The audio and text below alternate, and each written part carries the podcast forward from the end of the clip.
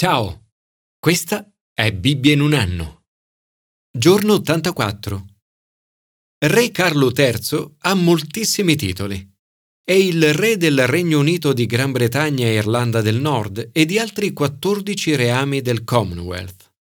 Signore di Man, capo supremo della Chiesa d'Inghilterra, sovrano del nobilissimo ordine della Giarrettiera, sovrano dell'antichissimo e nobilissimo ordine del Cardo, sovrano dell'illustrissimo ordine di San Patrizio, sovrano dell'onorabilissimo ordine del Bagno, sovrano del distintissimo ordine di San Michele e San Giorgio e molto altro ancora. I titoli sono attribuiti alle persone in virtù del loro rango, della loro carica o per conseguimento. Nella Bibbia a Gesù vengono attribuiti più di cento titoli, molti di più di un principe reale. Tutta la Bibbia ruota attorno alla figura di Gesù. Dai brani di oggi emergono sette titoli di Gesù. Ognuno di essi rivela un tratto distintivo della sua persona. Ci aiutano a capire il significato e l'importanza di mettere Gesù al centro della nostra vita. Commento ai sapienziali. 1. Sapienza di Dio. Molte persone oggi non hanno idea di come vivere. Nelle relazioni con le altre persone, coniuge, figli, amici, creano pasticci così grandi da finire per distruggere la propria vita e quella degli altri. Vivere bene non è facile, richiede sapienza. Ma dove possiamo trovare la sapienza? Il Nuovo Testamento ci dice che la sapienza la puoi trovare in Gesù Cristo.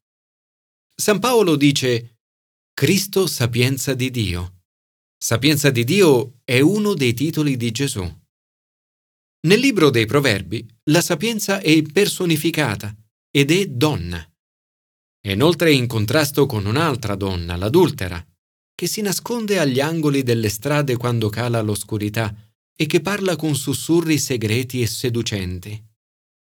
Nei crocicchi delle strade dove il traffico è più intenso, la sapienza compete con lei e si offre come attrazione contraria, una sposa pura al posto di una seduttrice fatale. Questi passaggi ci dimostrano che la sapienza non riguarda solo la conoscenza, ma anche uno stile di vita, saper vivere bene.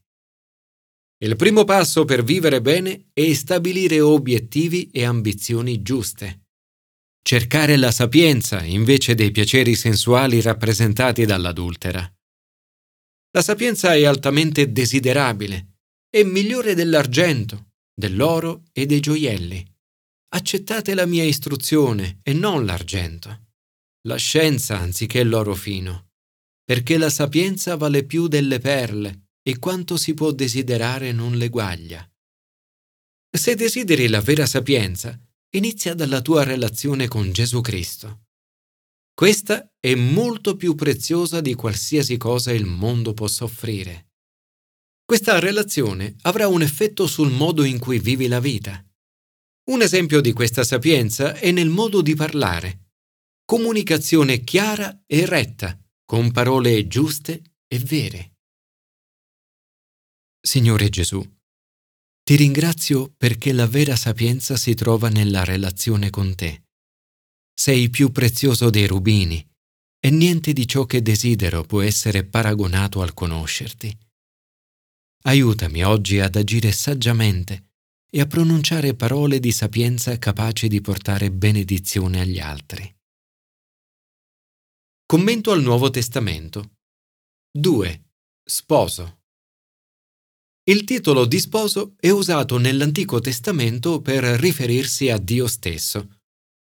Come gioisce lo sposo per la sposa, così il tuo Dio gioirà per te.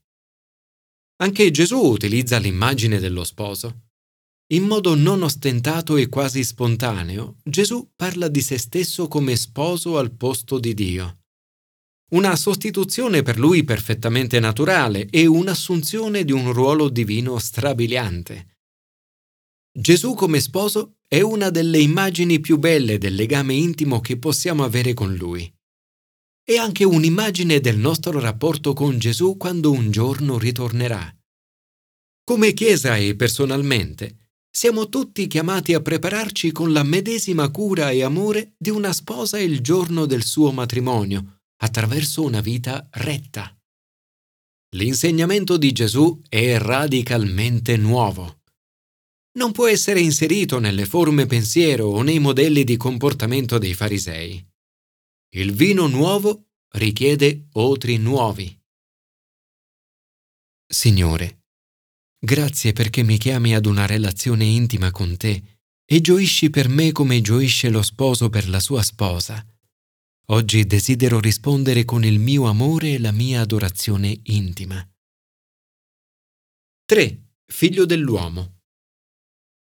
Figlio dell'uomo era il modo preferito di Gesù di riferirsi a se stesso. È un titolo messianico. Daniele 7 parla di uno simile a un figlio d'uomo ed è probabile che la comprensione di Gesù della sua identità e missione debba molto proprio a questo passaggio. È un titolo che unisce autorità e potere con umiltà e sofferenza. Ci ricorda sia l'amore di Gesù per noi che la sua autorità su di noi. Spesso ci concentriamo solo sul primo di questi aspetti e non prestiamo sufficiente attenzione al secondo. Ciò che invece dovremmo fare ogni giorno è sottometterci all'autorità di Gesù, obbedendo al suo insegnamento e seguendolo per le sue strade. Signore, grazie perché sei figlio dell'uomo e hai sofferto per me. 4. Signore. Gesù reinterpreta l'Antico Testamento. I farisei chiedono perché fate in giorno di sabato quello che non è lecito?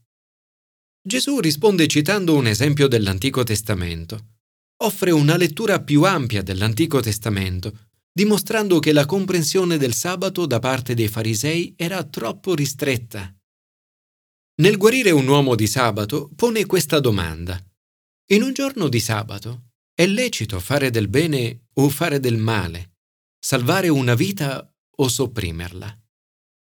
Gesù vuole invitarci a guardare allo spirito della legge e non alla sua interpretazione letterale dimostra ai farisei che Dio è Signore del sabato ed è quindi non vincolato in modo letterale alla legge. Nel suo reinterpretare l'Antico Testamento, Gesù è molto radicale. Ci offre una lente attraverso la quale possiamo leggere e comprendere l'intero Antico Testamento. Dice, voi scrutate le scritture, pensando di avere in esse la vita eterna. Sono proprio esse che danno testimonianza di me. Nel nostro brano dell'Antico Testamento di oggi vediamo tutto questo per ben tre volte. Grazie Signore, perché sei la chiave di lettura attraverso la quale possiamo comprendere l'Antico Testamento. Commento all'Antico Testamento. 5. Mediatore. Questi brani sul sangue dei capri e dei tori e sulle ceneri della giovenca prefigurano la morte di Gesù sulla croce. Una morte avvenuta per noi, al posto nostro. L'autore della lettera agli ebrei richiama l'attenzione su questi sacrifici. Dice, quanto più il sangue di Cristo, il quale mosso dallo Spirito Eterno offrì se stesso senza macchia a Dio, purificherà la nostra coscienza dalle opere di morte perché serviamo al Dio vivente. Per questo egli è mediatore di un'alleanza nuova. Grazie Signore, perché uno solo infatti è Dio e uno solo anche il mediatore fra Dio e gli uomini, l'uomo Cristo Gesù, che ha dato se stesso in riscatto per tutti. 6. Roccia. Dio comanda a Mosè di parlare alla roccia. Mosè percosse la roccia con il bastone due volte e ne uscì acqua in abbondanza. Ne bevvero la comunità e il bestiame. In quella roccia dalla quale scaturisce l'acqua, l'Apostolo Paolo vede Gesù. Dice, tutti bevvero la stessa bevanda spirituale. Bevevano infatti da una roccia spirituale che li accompagnava, e quella roccia era il Cristo. È Gesù che disseta la nostra sete. Solo Lui può farlo. le cose materiali da sole non bastano. Dio è così generoso con noi. L'acqua non usciva in minima quantità, ma abbondantemente. Gesù è venuto per darci vita abbondante. Promette di soddisfare la nostra sete spirituale con fiumi di acqua viva. Signore mia roccia, grazie perché soddisfi la mia sete spirituale. Possa io, attraverso lo Spirito Santo che è in me, portare l'acqua della vita agli altri. 7. Sommo sacerdote grande. Gesù è il sommo sacerdote grande che vive in eterno ed intercede per noi. La morte di Aronne ci ricorda che una delle debolezze del sacerdozio levitico era che i sacerdoti prima o poi morivano. L'autore della lettera agli ebrei mette a confronto i sacerdoti come Aronne, la cui morte non permetteva di dare continuità al loro ministero, con Gesù, il quale resta per sempre e possiede un sacerdozio che non tramonta.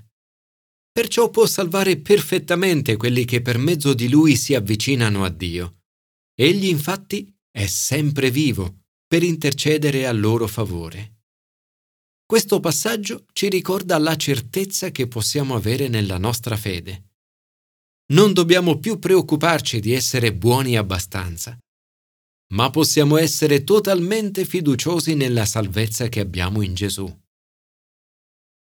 Grazie Signore, mio sommo sacerdote grande, che vivi per sempre, l'unico in grado di salvarmi completamente. Grazie perché sei risorto dai morti e vivi per intercedere per tutti noi. Grazie perché stai intercedendo per me in questo momento.